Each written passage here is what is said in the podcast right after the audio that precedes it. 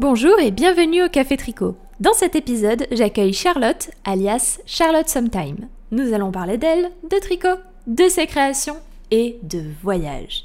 On va parler avec elle de tout ça dans cet épisode. Si tu n'es pas encore abonné à la chaîne, n'oublie pas de t'abonner et de cliquer sur la cloche pour être informé des prochaines vidéos. Sans transition, voici donc ma conversation avec Charlotte Sometime. Eh bien, bienvenue Charlotte au Café Tricot. Merci. Euh, avant de commencer, est-ce que tu pourrais un petit peu te présenter aux triconautes qui peut-être ne te connaîtraient pas? Bien, donc, je suis Charlotte et j'ai créé la marque Charlotte Sometime il y a maintenant 12, euh, bah, bientôt 13 ans. À l'origine, en fait, c'était une marque de prêt-à-porter créateur.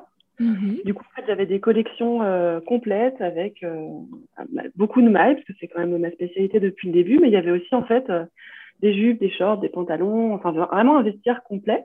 Mhm. Euh, donc j'étais quand même spécialisée dans la maille et dans les jeunes créateurs, il n'y en avait pas beaucoup à l'époque. D'ailleurs, je crois qu'il n'y en a toujours pas, pas des masses, parce que c'est quand même un, un, secteur un peu particulier. Et puis, euh, bah, je me suis dirigée vers, euh, vers le patron il n'y a pas si longtemps que ça, en fait. Mhm. Quand la maison d'édition Glénat m'a contactée pour, pour écrire un livre. Et c'est là que tout a commencé euh, dans l'aventure des patrons. Ok. Euh, donc, on va parler de tout ça. Il y a plein, plein de choses euh, dont j'ai envie de parler avec toi. déjà, pour commencer, ton parcours, je serais curieuse de ton parcours en fait. Pourquoi avoir voulu créer une, une collection maille alors que c'est quelque chose qui, comme tu dis, c'est pas, c'est pas vraiment quelque chose qui est, comment dire, qu'on voit beaucoup? Euh, des collections de prêt-à-porter maille Est-ce que tu as fait, euh, je ne sais pas, l'école de la maille à Paris? Est-ce que tu as fait une école de stylisme? Est-ce que tu as fait, euh, ou est-ce que tu es juste en, autodidacte? Non, en fait, j'ai un parcours un petit peu particulier parce que j'ai commencé par faire des études de biologie. D'accord. et ça m'a quand même beaucoup suivi parce que c'est quelque chose qui se retrouve pas mal dans mes collections. Et juste après, en fait, donc j'ai fait une, j'ai fait une formation, donc un an de prépa. Mhm. C'était à l'atelier de Sèvres c'est une prépa générale euh, d'art euh, euh, où on touche un petit peu à tout. Et puis, je me suis dirigée très rapidement vers le textile.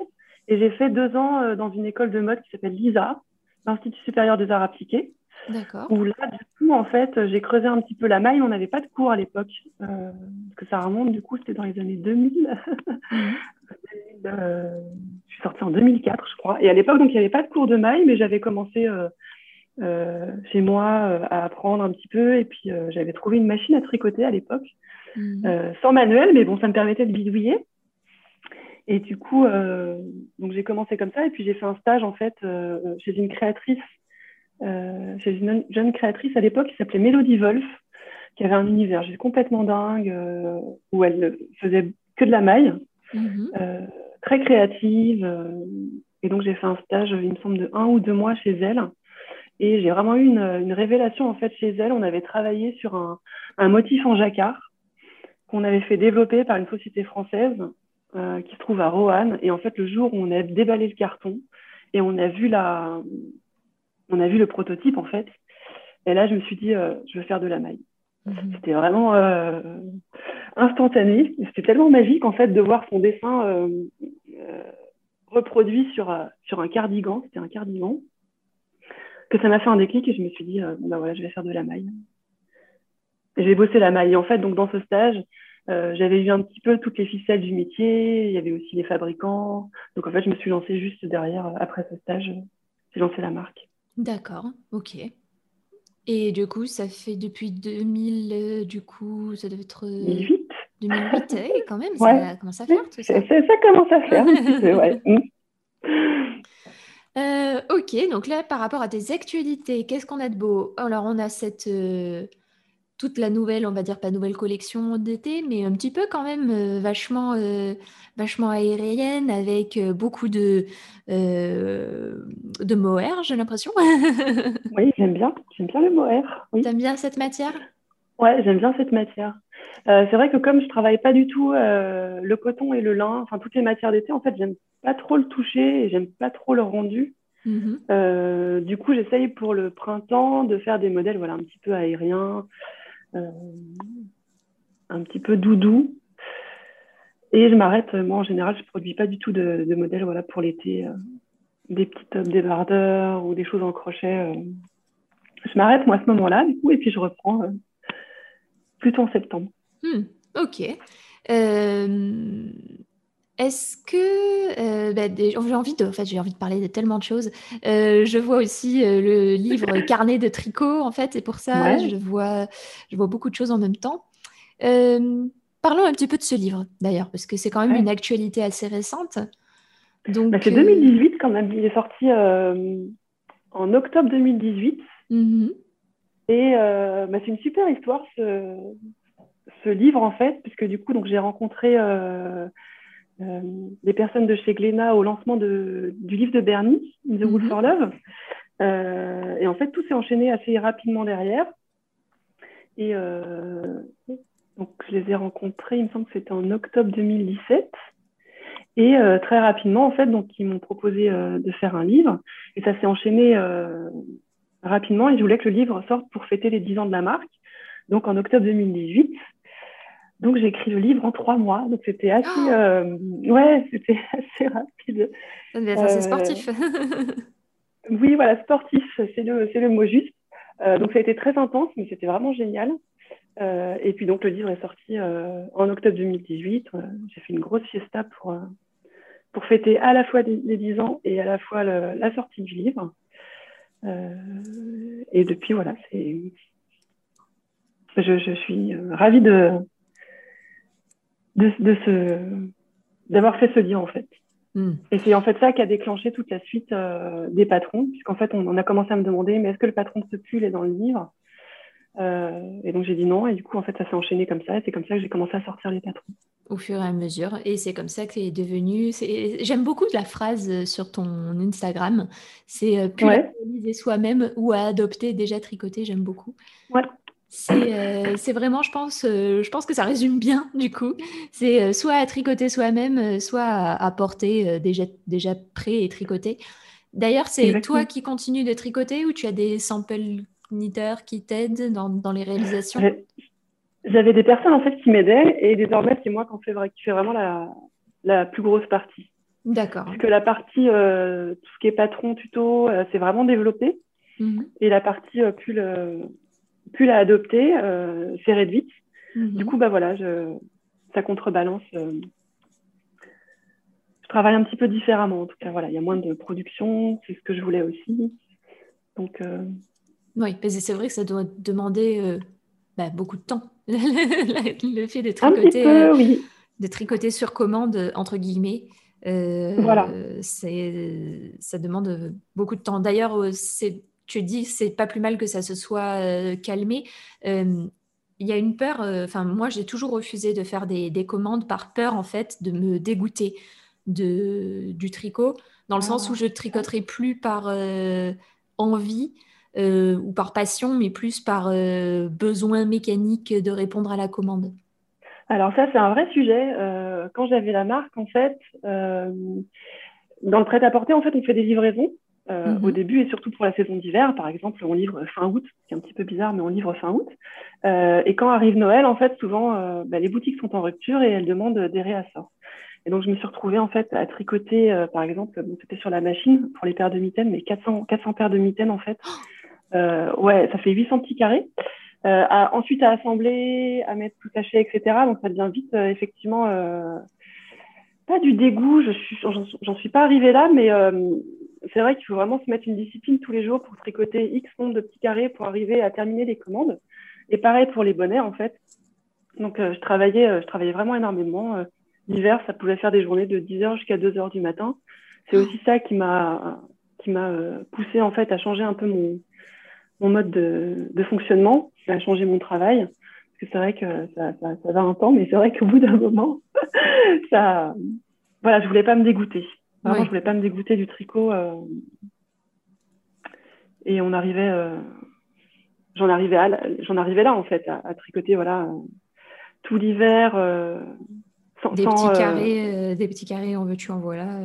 Des petits carrés, voilà, ou des bonnets à la chaîne. c'est vrai que c'était pas du tout le but en fait à l'origine de la marque. Donc, hmm. une fois qu'on est dans la spirale, en fait, on, on se prend au jeu, entre guillemets, au jeu, et, et on produit, on produit, mais c'est vrai que ça devient plus du tout un plaisir. Et, je pense que le tricot, il faut que ça reste un plaisir. Hmm. Ok. Donc, du coup, c'est pas plus mal que, que ce soit rééquilibré de cette manière. Exactement. Et puis même pour tout ce qui est, voilà, moi je suis très slow.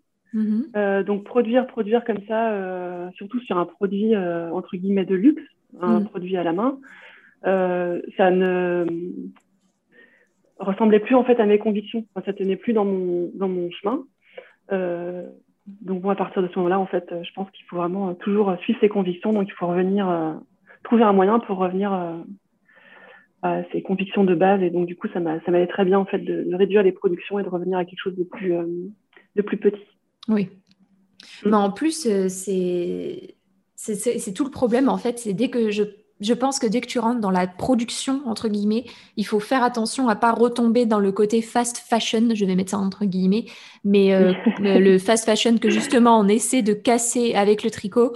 Et c'est tellement facile, en fait, c'est plus facile que ce qu'on croit de retomber là-dedans et euh, de tricoter parce qu'il faut tricoter ou euh, tricoter pour des commandes et du coup faire comme, comme tu as dû faire, du coup 400 carrés ou 800 carrés, je sais plus, de mitaines. Exactement. Mais c'est vrai que c'est un vrai sujet. Euh, fois qu'on, quand on a une marque de créateur, en fait, euh, on produit pour, euh, pour les boutiques. Et c'est vrai que à l'époque, il y avait eu un peu une explosion. J'avais gagné un concours euh, euh du créateur à Wooznext. Donc c'est vrai que ça met un peu les projecteurs, euh, ça avait un peu mis les projecteurs sur la marque. Et du coup, donc ça avait fait de la pub et il, il avait fallu produire énormément. Et en fait, on se rend pas forcément compte, mais petit à petit, en fait, moi, pour moi, en tout cas, ça a glissé vers quelque chose qui me convenait pas. Mm. Et, et je m'en suis rendu compte à un moment et j'ai donc dû tout, tout, tout recaler. Mais euh, on se rend plus compte parce qu'on on est, on est dans, la, dans le cercle vicieux, en fait, de la, de la machine. Et euh, bah, donc, on est content parce qu'on a décroché un nouveau point de vente, euh, que c'est un super point de vente, nous a fait une belle commande. Et donc, bah, ça, en fait, ouais, c'est ça continue encore, encore, et puis euh, ça, remet aussi en question toute, toute la machine du, voilà, de produire toujours plus, pour toujours se développer plus, mm. à quel moment on, s'arrête, à partir de quand ça nous ressemble plus, et ça, ça a été aussi un gros questionnement pour moi, en fait. À un moment, en fait, je me suis rendu compte que ça allait dans une direction qui, à l'origine, euh, me convenait pas. En tout cas, c'était pas du tout vers ce quoi je voulais aller. Ouais. Euh, donc, euh, il faut un moment s'arrêter et réussir à prendre du recul parce que c'est vrai qu'aussi dans ces, euh, dans ces moments-là, ben, on a un peu la tête dans le guidon. Hein. et voilà. Et du coup, en fait, bah, à la fin d'un hiver, voilà, je me suis posée et je me suis dit, bah, voilà, il faut vraiment que ça, ça reparte sur des bonnes bases. Donc, c'est vraiment pas du tout évident. En fait, j'ai dû dire à tous mes revendeurs, bon, en fait, bah, j'arrête de travailler avec vous. C'est un gros risque également. Mm. Mais bah, ça permet de, revenir aux convictions initiales, en tout cas. Oui, mais en tout cas, euh, ah. en tout cas, tu as eu le courage, en tout cas, de dire euh, stop, je m'arrête là. oui, c'était vraiment pas évident. C'était vraiment. Tout à ton honneur. Hein. J'ai eu l'impression, en fait, d'un peu de faire une chute d'une falaise à ce moment-là et de me mm. dire mais, mais pourquoi je fais ça? Est-ce que c'est pas trop risqué? Et puis en fait, je regrette, je regrette pas du tout. Mm. Et c'est venu aussi d'ailleurs d'un livre que j'ai lu qui était très intéressant. Euh, c'est ma collègue Tassia Canedis qui me l'a offert. Ça s'appelle euh, La semaine de 4 heures de mm. Tim Ferriss. Oui. Et euh, voilà, je ne sais pas si tu l'as lu, mais il est super intéressant. Il est super connu. C'est un livre extrêmement connu justement dans la gestion du temps de travail. C'est un livre très très très très connu. Voilà. Et du coup, moi, ça m'a fait un peu un déclic. Euh, notamment avec la loi de Pareto, euh, qui explique voilà, que 80% de notre temps euh, nous rapporte que, 4, que 20% de, entre guillemets, bénéfices. et du coup, voilà, je me suis rendu compte que ça me prenait beaucoup, beaucoup de temps en fait, de travailler en gros et que ça m'épuisait en fait. Mm. et que du coup, il bah, fallait peut-être faire une croix dessus. C'est euh, à un moment, euh, j'ai eu une grosse période de production. Je faisais pas de commandes. Hein. J'ai jamais fait de commandes, mais j'ai eu une grosse période de production de tricot parce que c'était des demandes plus personnelles qu'on me faisait. Et euh, j'ai toujours eu beaucoup de mal à dire euh, non, là, cette fois, je prends plus, ou là, non, c'est bon, ah. je, tricote pour moi, ou alors non, je fais une pause. et en fait, je me suis rendu compte que j'ai fait un mini burn-out créatif. C'est comme ça que je l'avais appelé, en tout cas, dans un, dans un article. Et je pense qu'on n'en parle pas beaucoup de ce burn-out créatif qui peut arriver en fait aux personnes, aux créateurs, aux designers ou n'importe qui, euh, euh, qui, qui fait de la création de manière générale, qui va en fait avoir une grosse production d'un coup et euh, qui va s'épuiser mentalement, physiquement et qui après va être complètement vidé de toute créativité, de toute envie, de toute, pas passion, mais vraiment de, d'énergie créative parce que c'est de l'énergie à chaque fois, hein, de, de, créer, de, de, de, mettre en place, de, d'échantillonner. C'est des, petites tâches, mais toutes combinées ensemble qui demandent énormément de travail. Oui, c'est un boulot de dingue en fait. Euh, toute la partie créative, en tout cas, moi je trouve que c'est un, vraiment un boulot de dingue et qui nécessite d'avoir euh, l'esprit euh, libre. Voilà, ouais. Et justement de ne pas être dans la tête dans le guidon et de trouver du temps en fait pour euh, s'inspirer, pour, euh, pour se régénérer, parce que c'est vrai que la créativité, je trouve qu'elle a besoin de, se régénérer, mm. euh, d'aller chercher des inspirations et peut-être d'avoir aussi des plages ou des moments en fait où on ne fait que, on n'est pas du tout dans la création ni dans la production, on est vraiment juste dans l'inspiration et, et, chercher des idées, faire des tests, comme tu dis après faire des échantillons, voir si ça marche dans la maille, bah, ça va être trouver la bonne matière, avec le bon tombé, avec la bonne serre. Mm. Euh, donc ouais, c'est pas mal de boulot. Mm. Mm. Tu dirais que toi, la, création d'un modèle, c'est combien de temps pour toi? Il n'y a pas de comparaison, hein, je le précise pour les, pour les triconautes qui nous écoutent. Il faut jamais comparer les périodes de création entre créateurs. C'est vraiment très personnel. Donc du coup, ah. euh, c'est... Et même personnellement, en fait, ça peut tellement varier. En euh, plus. Par exemple, voilà, le, le Frenchy Cardigan, qui était un modèle voilà, que j'avais uniquement proposé dans un premier temps euh, à la vente au showroom, qui était une pièce normalement qui devait être uniquement commercialisée tricotée. J'ai eu tellement de demandes, en fait, que j'ai réalisé le patron, qui est un patron plutôt simple, et c'est venu vraiment tout, tout simplement. Mm. Mais par exemple, pour le Ponderosa, qui est un pull qui est inspiré euh, d'un voyage que j'ai fait euh, en Sierra Nevada aux États-Unis. Mhm. J'avais vraiment une idée en tête en fait, et j'ai commencé à la tricoter. Et alors moi, je suis très instinctive, je suis absolument pas une technicienne. Je suis euh, créative, donc je mets mes idées en place assez rapidement, sans faire d'abord tous les calculs, etc. Un peu, un peu à l'instinct. Et donc j'ai commencé donc à, à tricoter des premières idées. Et des fois, en fait, j'arrive, j'ai terminé tout mon corps en, en top-down. Et en fait, je me rends compte que ça ne marche pas. Euh, ou que le volume est pas bon, ou que par exemple, là, il y a un détail en fait sur la manche que je voulais faire. À l'origine, je voulais tout faire en côte 1-1 et, et ça marchait pas. Et en fait, j'ai mis trois mois en fait. Rien que pour la création, euh, je parle pas de la rédaction après, du test, etc., mais juste pour la création du modèle. Ça m'a pris trois mois en fait. de maille glissée euh, qui est très très joli d'ailleurs, très fin, j'aime beaucoup. Mais euh, c'est vrai que ce genre de détails, comme, tu, comme on peut le voir, c'est bizarrement ceux qui demandent le plus de temps. voilà. Et j'arrivais pas à adapter en fait. Euh, j'arrivais pas à adapter en fait avec l'idée que j'avais de base. Euh, et en fait, je restais voilà butée sur mon mes côtes 1-1 au départ. Puis en fait, je me suis dit, bah, je vais essayer avec du jersey et, ça fonctionnait comme ça. Donc des fois, ça vient aussi un petit déclic, mais au bout de voilà deux mois de travail acharné sur euh, en essayant plein de choses en fait et ça et ça aboutit voilà. Donc en fait c'est ça peut venir très rapidement. Pareil pour le Fireworks qui est un des derniers qui est sorti.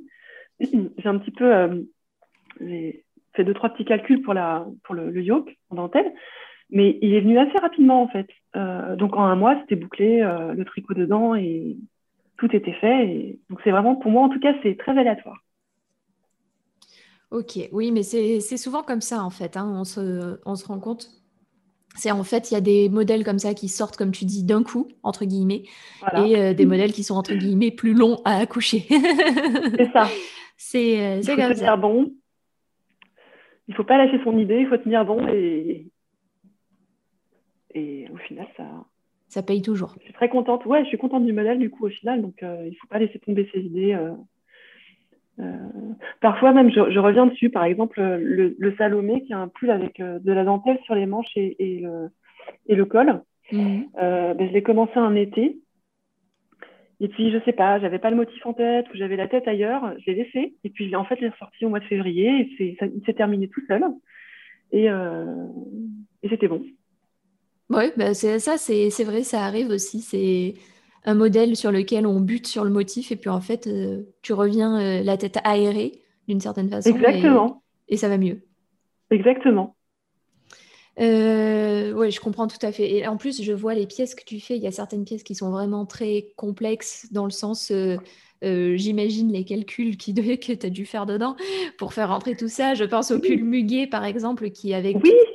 Etc., qui est sublime, qui est vraiment un très, très, très beau pull, très chargé comme comme, comme j'aime beaucoup, c'est euh, avec beaucoup de détails, euh, beaucoup de, de, points, etc. Moi, c'est typiquement euh, c'est les modèles qui te font arracher les cheveux, mais qui en même temps, quand tu les fais, tu es tellement content de le voir avancer. tu dis, c'est bon, ouais. Donc, vraiment... Il a l'air très compliqué, mais en fait, il n'est pas. C'est vrai qu'à mettre au point, je me suis un petit peu arraché les cheveux. j'ai bien été aidée. J'avais une stagiaire à l'époque qui m'a beaucoup aidée. Donc, on l'a fait toutes les deux et c'était plutôt un moment justement très sympa. Euh, mais, à tricoter, en fait, on a l'impression qu'il est compliqué, mais il n'y a pas de point euh, difficile à faire ou ça va être c'est que des jetés, euh, des surjets simples et des noupes oui, mais c'est entre guillemets, c'est ça le pire, c'est que tu le vois, tu, tu dis, wow, la vache, il a l'air super compliqué, mais en fait, moi, je vois qu'il est compliqué, en fait, dans le sens, je me suis dit, quand je l'ai vu la première fois, j'ai fait, wow, alors là, chapeau, parce que là, ça a dû tellement s'arracher les cheveux à faire rentrer tous ces motifs. Ouais, euh, c'était pas mal de boulot au début, ouais. Mais euh, vraiment bravo. Donc euh, bien joué, c'est typiquement le genre de, de, pull que j'aime beaucoup. Et euh, d'ailleurs, parlons un peu de tes inspirations. Tu as parlé d'un voyage au Nevada. Qu'est-ce qui t'inspire dans tes, dans tes modèles, justement? Bah, J'ai une méthode de, de création que j'ai développée justement dans le... qui est la thématique du livre, en fait. moi, je pars en voyage, quand on peut voyager, avec un, un carnet dans lequel je vais écrire euh, un carnet de voyage, en fait, dans lequel je vais écrire mes sensations, dans lequel je vais coller des choses que je vais trouver. C'est pas mal de, de flore, euh, parce que j'aime bien, en fait, récolter euh, des plantes, les faire sécher. D'où le côté bio. Exactement. Mhm. donc, je pars avec un carnet, un appareil photo argentique et une playlist musicale. T'as bien dit argentique, j'ai pas, j'ai pas rêvé. Hein. Argentique, ouais, ouais, ouais, argentique. À l'ancienne. à l'ancienne, exactement. Et ça me permet, euh, voilà, de pas euh, regarder aussi euh, mes photos pendant mon voyage. et donc je pars, alors je pars parfois seule, parce que j'aime beaucoup partir seule. Je trouve que c'est un moment privilégié mm. pour la création. Et je tricote jamais. je ne pense jamais au travail et j'ai très peu internet quand je pars. Ça permet de me couper et moi c'est ma manière de me ressourcer en fait. Et donc, pendant ce voyage, donc, je prends des photos, je note euh, mes, mes, ressentis euh, sur mon carnet, ce que je fais, etc. Et euh, j'écoute en fait une playlist assez restreinte de quelques titres, en fait, qui me, soit du moment, soit des, choses qui me rappellent, en tout cas qui m'inspirent avant le voyage. Mhm. Et comme je suis quelqu'un qui écoute beaucoup, beaucoup de musique, euh, là, du coup, j'essaie d'en écouter beaucoup moins parce que je suis souvent en plein air, je fais des treks, des grandes balades euh, toute la journée. Et donc, cette playlist assez restreinte, quand je reviens à Paris, je l'écoute et ça me replonge directement, en fait, euh, dans mes souvenirs. Je relis mon carnet et je regarde surtout, en fait, les images que j'ai prises. Et alors là, en fait, bah, j'arrive toujours, en fait, à trouver des détails et des choses qui me font, euh, qui me font créer. Par exemple, là, j'ai posté récemment, justement, euh, comment j'ai créé un des pulls du livre. Euh, qui est un pull qui est inspiré d'une cascade d'Islande. Et donc, on voit bien au centre du pull, en fait, euh, une double torsade asymétrique qui, pour moi, représente la cascade.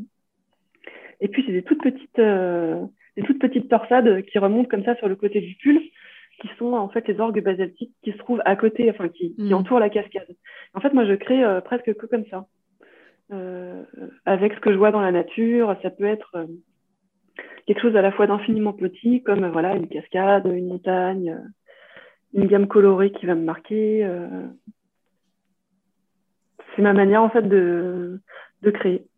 Tu as beaucoup voyagé du coup, hein, parce que euh, Islande, du coup, parce que Jökulsárlón, c'est, c'est typiquement islandais, les colonnes basaltiques, c'est typiquement islandais. oui. les, j'ai entendu les États-Unis, tu as pas mal vadrouillé quand même. Hein Oui, en fait, j'ai fait des beaux voyages qui m'inspirent. Voilà, c'est vrai que j'ai fait aussi Népal, qui pour moi était le voyage le plus fantastique que j'ai fait. vraiment, c'est un voyage inoubliable où voilà, je suis partie voilà, pendant dix jours sans, sans Internet. j'ai fait un trek de dix jours. Je suis montée assez haut, du coup, à 4610 mètres. C'est la première fois que je marchais et du coup, euh, c'était vraiment chouette. Euh, et donc, je ne fais pas, par exemple, voilà, je suis jamais allée à Amsterdam, par exemple. Je hmm. Je suis jamais allée à Berlin. Euh, voilà, je fais vraiment des voyages plutôt dans des endroits où très nature, hmm. où il n'y a pas grand monde. si possible. voilà, et où il n'y a pas Internet aussi, si possible. comme ça, je suis vraiment coupée, je suis dans ma bulle euh, de créativité et... je me coupe un petit peu, en tout cas, de la vie, euh, de... ma vie ici. Hmm. C'est ce qui me permet de... Comme si, en fait, je mettais mon cerveau, euh, je switchais mon cerveau, où du coup, j'oublie je, la vie en France et je prends cette bulle vraiment comme une bulle de créativité. Et c'est vrai que comme je pars souvent seule, c'est un moment qui est assez. Voilà, où je me retrouve vraiment euh, face à moi-même, euh, dans des situations parfois assez loufoques d'ailleurs, mais euh, c'est un moment vraiment voilà, très important pour, pour la créativité, je trouve. Hmm. Oui, je comprends tout à fait, vraiment. Je, comment dire je suis. Je, je comprends vraiment, vraiment ce que tu veux dire parce que quand j'ai fait mon voyage en Islande seule, euh, c'était vraiment exactement, oui, pour moi aussi, c'était exactement pour les mêmes raisons. Je sentais vraiment le besoin de couper, en fait. Et euh, je j'ai pas ouvert mon. Je me souviens quand je suis rentrée dans l'avion, j'ai éteint mon téléphone. Ouais. Et euh, j'ai vraiment rallumé le téléphone quand je suis revenue en France et, et pas avant. D'accord, ah oui. en me disant vraiment, je, je coupe tout. Euh, j'avais tout, tout ce qu'il me fallait en papier de toute façon. Pour ça, je suis un peu, je suis un peu traditionnelle. J'aime bien avoir mes papiers, machin. Donc, euh, la carte euh, du pays, tout ça. Voilà. Donc, j'ai pris aussi un, un, guide et, et c'est parti. c'est parti. T'es resté combien de temps? Je suis restée, je suis restée une, une, petite semaine, il me semble, de tête. une petite semaine. Et euh, oui, mais je trouve que j'ai pas fait assez. j'ai fait, eh fait que le sud. Et je me suis dit, ah, la prochaine fois, il faudra que je revienne pour faire le nord parce que j'ai raté un truc là. ah, c'est sûr, bah, l'histoire, une fois qu'on y va, euh, on y retourne en fait. Mais euh, j'ai ressenti la même chose pour le Japon. Quand j'y suis allée, j'ai fait plus pour le coup. J'ai fait le Kansai et la région du Nord, mais je me suis quand même sentie où j'ai senti que j'avais pas fait assez. Donc, euh, je me suis dit, mince, c'est dommage, j'aurais voulu voir euh, encore plus dans le Japon, bien profond, parce que j'ai vu, euh, j'ai commencé par Kyoto. Et après, je suis allée à Tokyo et je remonté les grandes villes comme ça, Osaka, etc. Mais le problème, c'est que dès que j'ai quitté Kyoto, j'ai regretté parce que je me suis dit, Osaka, c'était bien, c'était intéressant en tout cas mais euh, c'est plus du tout le même, euh, la même ambiance. Euh, Kyoto, on est vraiment sur le Japon traditionnel, avec beaucoup de verre, beaucoup de verdure, beaucoup de, temples, de, de, villages complètement perdus en plein milieu de la forêt, avec le oh. temple bouddhiste caché, etc. C'est vraiment, vraiment, c'était vraiment la région que j'ai préférée. Et après, Osaka, Tokyo, c'est à voir parce que c'est à voir, mais c'est vraiment la région que j'ai préférée, c'est le Kansai. Alors, c'est marrant que tu dis ça parce que j'ai fait un premier voyage en Islande, du coup, donc euh, je repars sur l'Islande, mais euh, en 2012. Oui. Euh, et en fait, j'ai fait le tour de l'île en une semaine. Donc, j'ai beaucoup, beaucoup roulé. Ouais. et en fait, je me suis dit exactement la même chose que toi. En fait, moi, j'avais adoré le sud de l'Islande et j'ai pas passé beaucoup de temps sur place. Et donc, en 2017, j'y suis retournée. et donc là, je suis restée un mois et demi dans une ferme. Ah oui. Euh, donc j'étais au pied du volcan, du fameux volcan euh, Eyjafjallajökull, dont on a beaucoup parlé euh, pour l'éruption. Et, euh, et, voilà, j'y suis retournée en fait vraiment parce que j'avais j'avais eu cette envie d'aller voir en fait cette région que j'avais traversée un peu un peu rapidement. J'espère que tu pourras retourner au Japon et rester un peu de temps dans cette région que tu as aimée. Oui, bah, euh, je le souhaite aussi. Ah oui. Parce qu'en plus, ça m'a beaucoup inspiré. euh, Là-bas, j'ai pas tricoté, pareil comme toi. Ouais, Euh, ouais. parce qu'en plus, c'était une période un peu particulière pour moi. Mais euh, c'est, c'est une, une- une- j'ai beaucoup d'idées de modèles de, de cette région, de, de ce voyage qui sont pas encore sortis. Euh, Ouais. pareil, carnet de tricot aussi. hein, là, je, je Bah, fonctionne voilà. sur le carnet de tricot euh, où je note euh, tous les ressentis du voyage, toutes les questions que je me pose, tous les lieux que j'ai vus, etc. Euh, j'ai gardé euh, tous les, euh, tous les petits papiers de protection qu'on te donne. En fait, quand tu rentres dans les temples, tu as le ticket d'entrée qui correspond en fait derrière, c'est un. Euh, il te donne le ticket d'entrée euh, classique et en fait, il te donne aussi un- une sorte de, de petit euh, papier de protection qu'on met Ouais. normalement à l'entrée des, des- des restaurants ou à l'entrée des, des maisons pour protéger euh, le lieu, en fait, tout simplement. Et j'ai gardé tous ces petits papiers, tous ces petits éléments. Un vieux monsieur qui m'avait fait un origami. Enfin, c'est euh, que Hmm. des petits machins comme ça qui, qui semblent euh, peut-être ridicules, mais qui en fait sont liés à des petits souvenirs, des petits moments, des petits instants, des odeurs, etc. Et puis qui sont super inspirants, je pense, effectivement, quand tu reprends ton, ton carnet, tu peux retomber voilà, sur euh, cet origami, ça peut peut-être te donner une idée, une idée de point Mhm. ou une façon voilà, de peut-être euh, plier un, un, un vêtement à un endroit. Enfin, je trouve que c'est dans toutes ces petites choses hein, qu'on peut, euh, qu'on peut trouver plein d'inspiration. Mm, mm. Là, je suis, je suis totalement d'accord avec toi. C'est top. Oui, j'ai l'impression qu'on fonctionne un peu pareil avec ces histoires de carnet et de voyage. Euh, bien.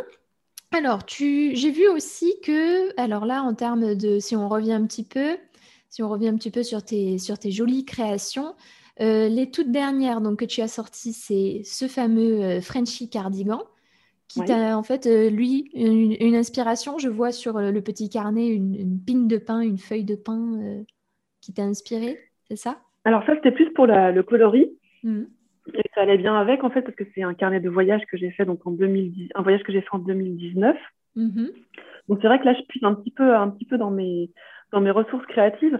Euh, donc là, le, le voyage qui est sur le, qui est sur le carnet, c'était mon voyage en Sierra Nevada euh, à Yosemite. Donc c'est pas forcément lié au, au modèle qui est en dessous, mais comme euh, j'expliquais en fait, euh, en ce moment, j'étais en train d'expliquer un peu ma méthode créative sur, sur Instagram. Mhm. Euh, je trouvais ça chouette voilà, de, mettre, de mettre les carnets euh, en parallèle. Mais le Frenchie, il est sorti, euh, il est sorti il n'y a pas très longtemps. Et à l'origine, c'était vraiment juste une pièce en fait qui devait être tricotée, une pièce simple en fait qui était indéclinée Mhm. et qui ne devait pas sortir en, en patron. Oui, oui, euh, d'accord, ok. Donc, du coup, pas vraiment d'inspiration pour, euh, pour celui-là. Ok. On est plus voilà, sur une pièce euh, dans l'air du temps, qui n'est pas une pièce que moi j'estime être une pièce forte, en tout cas. Mm. C'est une pièce qui est fa- très facile à porter. En plus, c'est un cardigan et je fais pas beaucoup de cardigans, donc c'est pour ça, je pense que, que les tricoteuses l'ont aimé aussi. Bon, voilà, on est, on est sur une pièce qui est beaucoup plus simple, en tout cas en, en création. Ça, je vais être beaucoup plus inspirée, par exemple, par un fil ou par, euh, par une allure. Voilà, là, c'était quelque chose de très parisien parce qu'en fait, je suis, enfin, j'étais à Paris euh, euh, ces derniers temps. Comme on n'a pas pu vraiment voyager, euh, donc on est plus voilà, sur une pièce. voilà. C'est pour ça qu'il s'appelle Frenchy Cardigan. Je trouve qu'il a un truc assez parisien, hein. intemporel. Hmm. Ok. Alors, j'ai une question sur ton pseudo, Oui. Charlotte Sometimes. Ouais. Euh, Est-ce que ça a un lien avec la chanson de The Cure ou pas du tout? Bien sûr. Euh, je suis une grosse fan euh, de musique. Donc, je vais faire une révélation ici. Le tricot n'est pas ma vraie passion, c'est la musique. Vraiment, j'ai une passion pour la musique. donc pour moi, c'était très important en fait de- d'avoir un lien dans mon, dans mon pseudo en fait avec euh, dans le nom de ma marque, en tout cas avec la musique. Mhm. Euh, et j'adore The Cure et j'adore cette chanson de The Cure euh, qui est sortie l'année de ma naissance en plus. Donc forcément, tout ça faisait un lien et en fait c'est parti d'une d'une blague en fait avec un de mes meilleurs amis avec qui je suis partie donc au Népal. Et à l'époque, on se faisait des CD gravés, la vieille époque. et, et donc, il avait marqué sur le CD Charlotte toujours. Euh, et du coup, on avait blagué, voilà. Et, et j'ai gardé en fait avec une petite, un petit détail en moins du coup qui est le S de sometimes, parce que Charlotte sometimes, voilà, sometimes c'est plutôt parfois, et sometimes ça a plus la notion un jour ou l'autre. Enfin, il y a, une, une, autre traduction possible que je trouve, que je trouve assez poétique.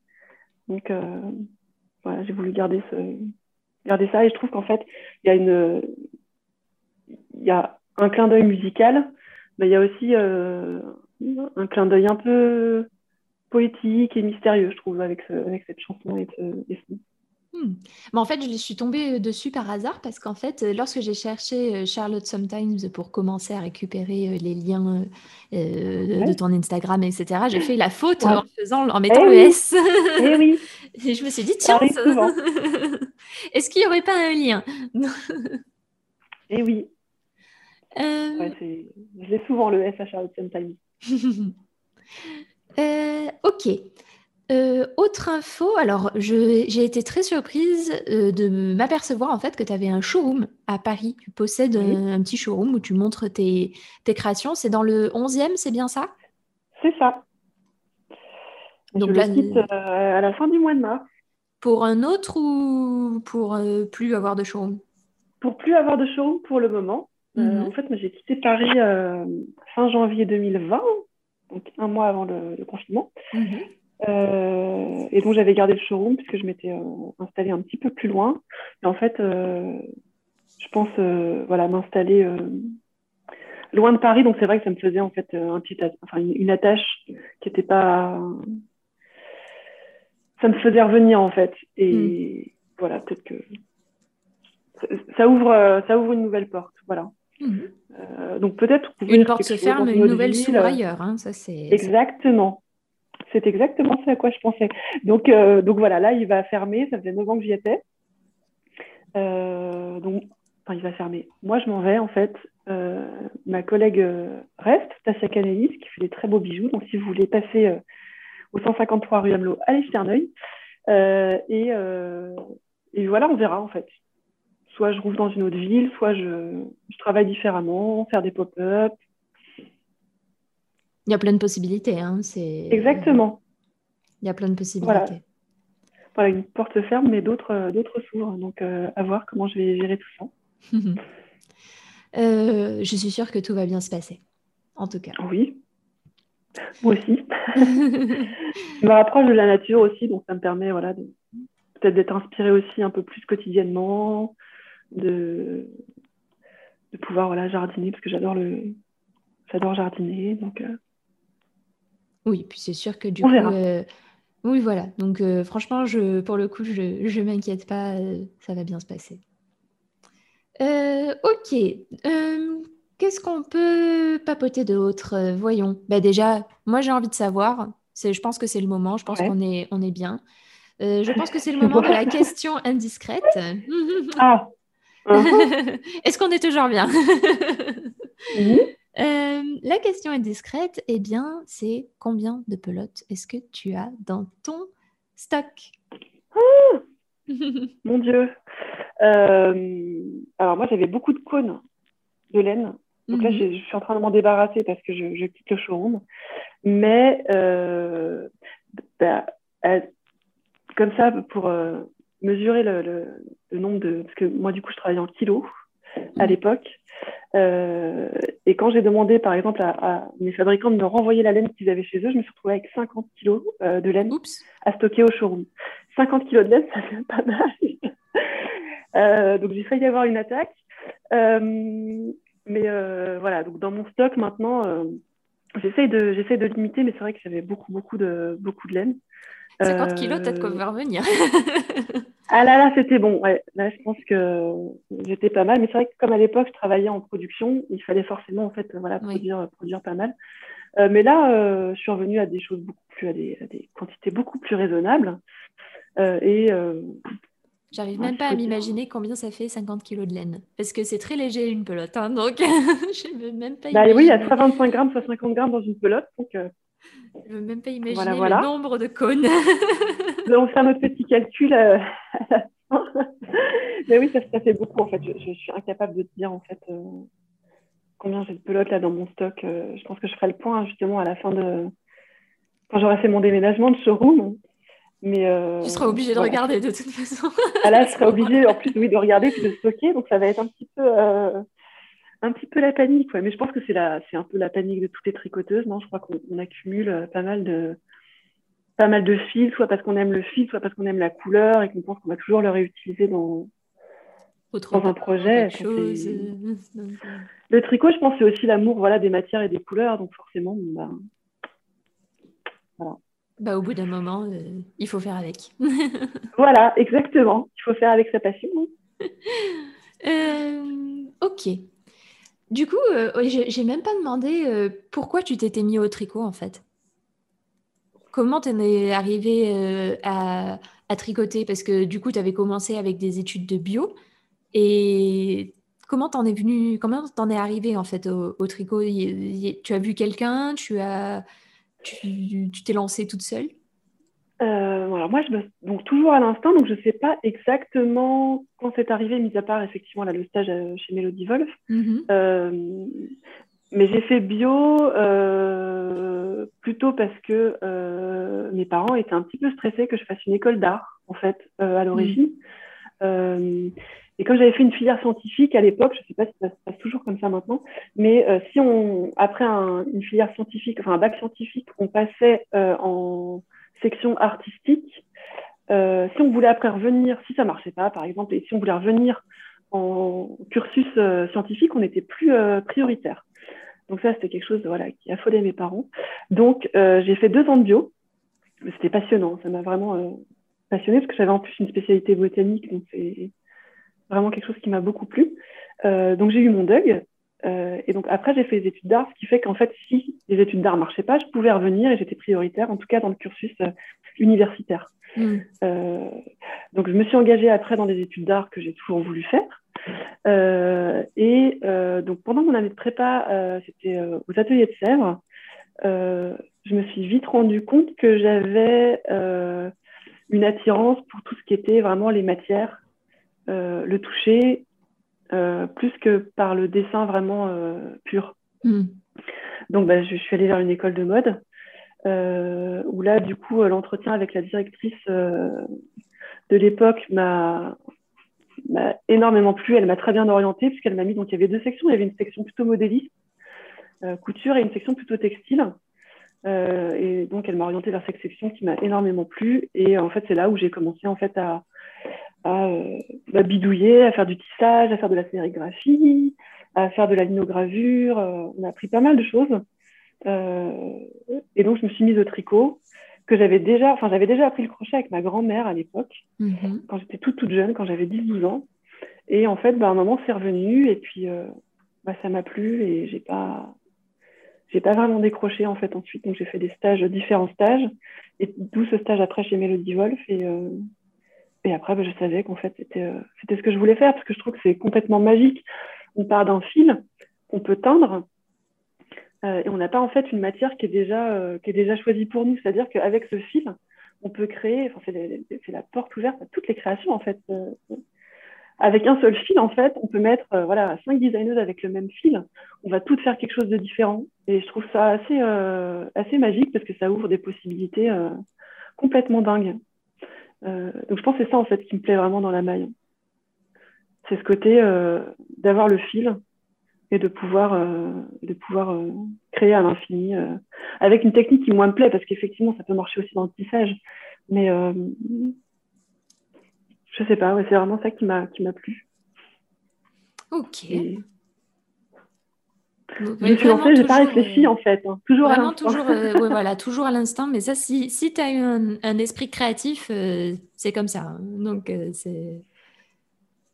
Je veux dire, ça semble, voilà, c'est ça coulait de source en fait. Euh, c'est vrai que quand quelque chose euh, se passe et me plaît, en fait, euh, voilà, je, ne me pose pas de questions, j'avance. Et, et la marque, pour la marque, en fait, c'est pareil. J'ai terminé mes études et puis en fait, je me suis juste dit que je voulais pas travailler en entreprise parce que ça me correspondait absolument pas. Et ben, de fil en aiguille, voilà. j'ai pas du tout conscientisé de me dire alors je vais vraiment créer une marque, je vais voilà, je suis rentrée dans une couveuse entreprise à l'époque, ça s'appelait le GEL, le groupement d'entrepreneurs accompagnés individuellement, quelque chose comme ça, à République.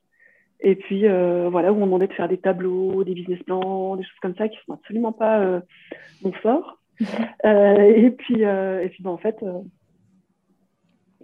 tout s'est enchaîné. Enfin, ça, ça s'est enchaîné comme ça. Donc, ça s'est bien passé. J'ai continué. voilà. Ok, ok. Euh, aujourd'hui, euh, du coup, tu fais plus vraiment de commandes. Tu dirais que tu passes euh, combien de temps à tricoter tous les jours? Oh Pas mal. Alors, j'aime pas non plus avoir une espèce de routine. donc, ça va pas du tout être régulier. Mais bon, quand j'ai des commandes, parce que j'en ai encore quand même, et puis je travaille un petit peu en freelance pour des créateurs, pour leur partie maille. Euh, mais des fois, je peux passer ma journée à tricoter. Je peux passer 5-6 euh, heures. Alors, je peux pas tricoter plus parce que donc, euh, moi, j'ai des problèmes de dos. D'accord. je ne sais pas si les tricoteuses ont des, des conseils à me donner, etc. Parce que je, je, peux vite. je me suis fait des tendinites, des dos bloqués. donc, j'essaie de varier.